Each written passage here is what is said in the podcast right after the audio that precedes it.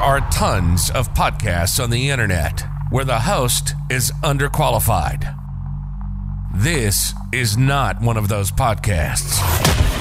Mark Skelton has a bachelor's in psychology, a master's in clinical mental health counseling, and currently working on his doctorate in clinical psychology. And he has over 10 years of working in the field of psychology. Qualified. Qualified. If it's mental health, psychology, empowerment, and self improvement, he knows his stuff. During this show, you'll learn about general topics of psychology concepts and theories. Everything from neuroscience, psychology of fear, brain foods, psychoanalysis. What is therapy? What is depression? This is the Skelton Report. And this is your host, Mark Nathaniel Skelton. This is Mark Skelton. Welcome to the Skelton Report, a podcast for the people. If you're joining us for the first time, you are my honored guest. And if you are returning, you know that I appreciate the love. I think we have a very informative episode today as we take a look at how slavery may have impacted the way that we view property and materials. So let's go ahead and get started. I have a startling statistic that I found from the Washington Post in an article titled Why the Racial Wealth Gap Persists More Than 150 Years After Emancipation. So, in this article, uh, it's, it's highlighted that in 1863, black Americans owned one half of 1%, 0.5% of the national wealth. Today, it's just over, watch this, 1.5% for roughly the same percentage of the overall population. What accounts for this stagnation over eight generations since the emancipation? All right. Why? The questions building the case. Why do we not own and or disregard property? What accounts for our spending habits? Could this be related to a mentality that was developed during slavery?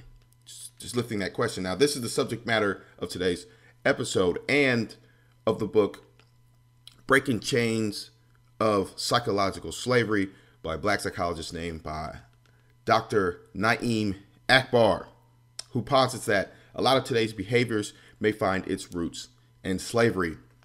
Now, just as a disclaimer, I am not a spokesman and or interpreter for the works of Dr. Na'im Akbar, but I'm a seeker of truth and I believe that it's very important for us to lift up the experts in our community who has works that may be able to help our current situation.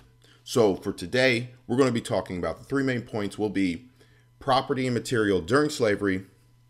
Number 2 will be this mixed attitude that was created due to slavery of resentment and a unnatural attraction towards material objects. And last, we're going to talk about low ownership but high fashion today.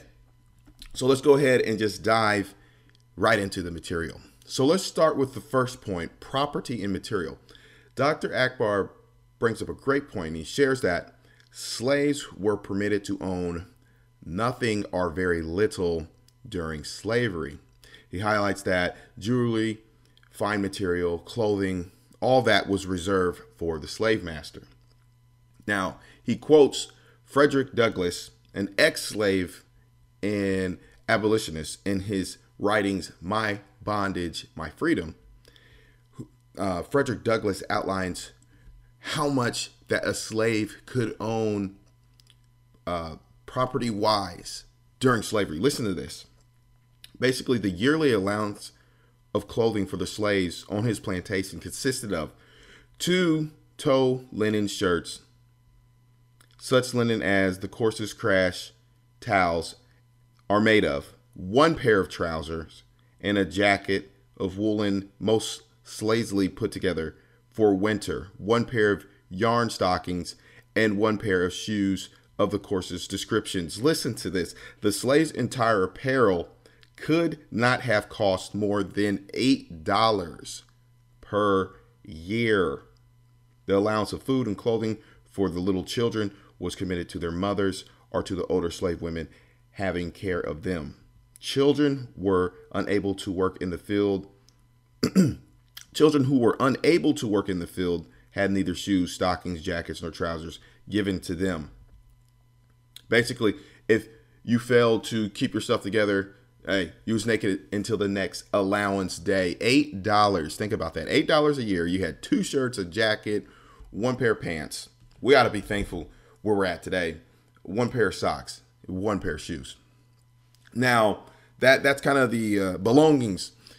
Um, Encyclopedia uh, Virginia.org lets us know that slaves lived in these small barracks. So I'm just kind of laying it out what we had small barrack styles, and you was forcibly uh, to live with those you were unrelated to for obvious reasons.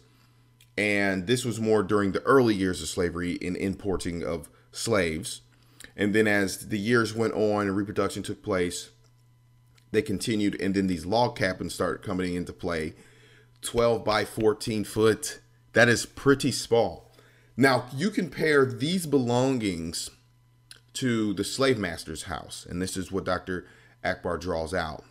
He calls it the big, the big house, a beautiful landscape, the, uh, the master's having exquisite clothes, and so much more. Now, you tell me what impact you think that would have you being a slave, having these small amounts of belongings, and then you just not not across, not down the block, not down the street. I'm talking about in the same area. You just look across the stone's throw away, and then you see this big house, landscape, nice clothing. What impact do you think that would have on you?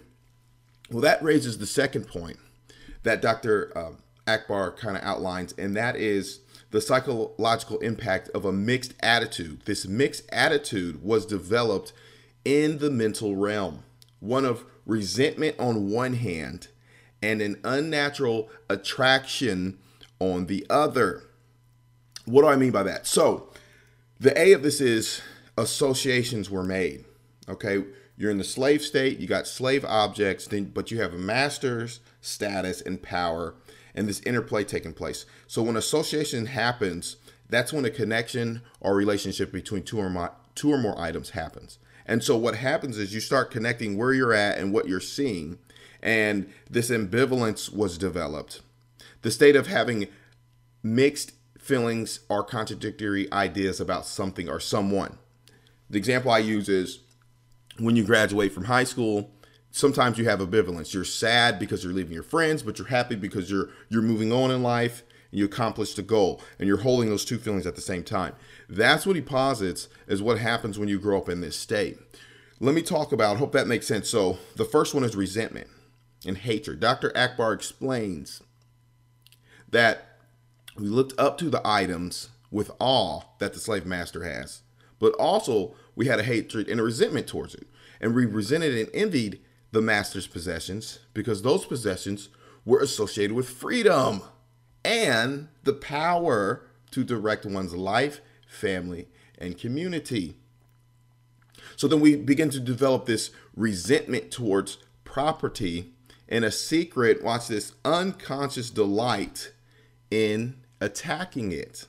Okay? And that's a defense mechanism that happens. There's a number of defense mechanisms we do to kind of uh, mitigate the, the the feelings that we have towards something. And one of the ways that we express that, uh, I believe that Dr. Akbar outlines is passive aggressive behavior. So he outlines we can't necessarily attack the master, okay? So we express it through neglectful behaviors of the property, breaking the tools, and and and, and the like. So there's going to be more on this. So keep that in mind. So we develop this resentment and hatred towards property because we're sitting in log cabins while someone's sitting on, in the big house. All right, and it's not not necessarily any work that they've done, but the work we've done. So that there goes that resentment and uh, hatred development. So I hope you see that. Next is an unnatural attraction. This is what Dr. Akbar highlights. This is, this is on the other hand. So the cast off hat are dress passed down from the big house to the cabin. So the slave master's clothing items were sometimes passed down to the slaves. And what happened was by wearing Master's, this is what he, he, he quotes, by wearing Master's old hat and Mrs. Old dress, one could play at being Master or Mrs. Watch this for a few fanciful moments. All right. Sometimes this is, he outlines, this is sometimes seen in parenting, and I've seen it like my son puts on my shoes or my hat or something, and he, he feels like me and he acts like me for a second. So this is what was going on. And so what happens was that these items start to become clothing and, and, and, and the like, become a symbol of pride and status for the slave. Now, Kenneth Stampp, we learned about him from the last show. He was a white historian who actually was an advocate for African Americans, a historian on slavery and Civil War, wrote in his works in his publication, The Peculiar Institution in 1956. All right. He states that the elegantly dressed slaves who promenaded the streets of the southern towns and cities on Sundays, the men in fine linens and bright waistcoats, the women in full petticoats and silk gowns, were usually the domestic servants of wealthy planters and townspeoples. Butlers, coachmen, maids, and valets had to uphold the prestige of their white families. All right. So, what happens is, and I like this term that he uses, that these material objects and dregs of property became tokens of power. Okay. Keep that in mind token of powers. So, what do you think the result of that is today? All right, This mixed attitude, this resentment, and this unnatural affection is seen today in the African American behaviors, which can find its origins in slavery. And so Dr. Akbar outlines in what forms, how do we see these things? Well, the, the first one that he lists up that I find is a form of vandalism. You guys have to get this book. You have to get this book. It's so enlightening. So, in, in vandalism, we show a resentment and hatred towards property. Dr. Akbar outlines that property is still viewed as belonging to the master and not to the slave. He states that additional expressions when the African American is thrown into public housing and rented properties, which are still in fact owned by the descendants of slave masters. Think about that for a little bit. Remember that association that I made. This is kind of what's happening on the unconscious level. So we unconsciously have these gratifying acts and we act out that long pers- present resentment of the master's property and dependence on the master. It is safer to neglect the property. Remember when I said that er, uh, the passive aggressive behavior. It's safer to neglect the property than overtly be hostile towards the master. And today that would be against the state, against the government, against the man. Think about it. I think about in some of the major cities, some of the rundown areas, quote unquote, are predominantly black areas. I can I can speak to that myself growing up. It just seems it may just not be that we don't have pride in where we live. Could this be part of the reason we don't feel like it's ours? we feel like we're carrying some of this once again that the the example that he uses the ghost of the plantation are we carrying some of this unconscious resentment and hatred towards the master. All right this is just something to think about something to think about. Also the way that we have an unnatural attraction towards material objects. Spending habits he outlines that large amounts of money are thrown away yearly on expensive, flashy clothes, cars, jewelry, furniture to satisfy our longings because of this persistent wish to look like the slave master. The whole saying, keeping up with the Joneses. Dr. Akbar outlines that we tend to confuse, remember, the token of power, these objects, master's hat, master's dress, these, these objects we confuse the token of power with genuine power based upon the slavery experience. We spend a great energy um, and wealth acquiring objects. We, we spend all our energy acquiring objects associated with power rather than real human, social, political, and economic power. Wow. And, and, and, and in the first episode, I talked about the archetype. And he, he outlines this is a reoccurrence of the old image of wearing master's disregarded hat and thinking that you have something. Mm. Proverbs talks about that. Let that sink in a little bit. So, what we see and, and what he wants us to outline is that it is important that we caution the reader in considering these ideas, that we remember these factors are only one aspect of what determines our behavior. So this is this doesn't determine everything, but is something to consider. The destructiveness and violence in the American society's present mentality, present mentality fosters vandalism. The materialism which has overrun the Western mind certainly has had its effect on the African American mind. we simply want to be aware of the predispositions which operate from within us and from our past, which may influence us in the ways we do not realize. So, what we need to understand is that we didn't have much, but the master did. And what happened was this created a, association that made between master's property a mixed attitude of resentment towards the property, but also an unhealthy attraction towards objects and property. And it could be manifesting today in the way that we spend our money and the things that we acquire. So we're just looking to get tokens of power instead of acquiring real power. Just the thought. It helps to bring understanding. The main reason why I do this is to help bring understanding to the experiences and the behaviors to today in an effort to heal so that we can create a change. All right. So that's a little food for thought. I want you to join us next week where we're going to be talking about leadership. What impacts have slavery had on leadership? We got some good ones coming up. This is a good book. Grab the book once again. I'm not getting anything from it.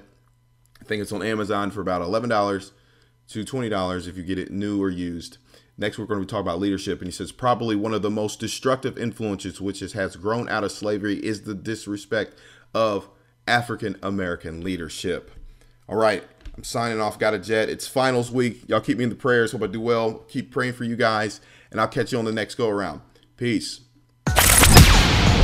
You've been listening to the Skelton Report. Mark is an expert in mental health, psychology, empowerment, and self improvement. This show is informative about science, research, and literature within professional psychology. If it's neuroscience, psychology of fear, brain foods, psychoanalysis, diving in depth about therapy and depression, and speaking to stigmas and issues within the minority and church communities. It's all here. We hope you enjoyed the show, and we hope you got some practical and useful information. We'll be back soon, but in the meantime, follow us on Twitter and Instagram at Skelton underscore Neuro. Check out the website at skeltonneurocounseling.com. And if you have questions or comments, email Mark at skeltonneuroscience at gmail.com. Till next time, this is the Skelton Report, signing off for now.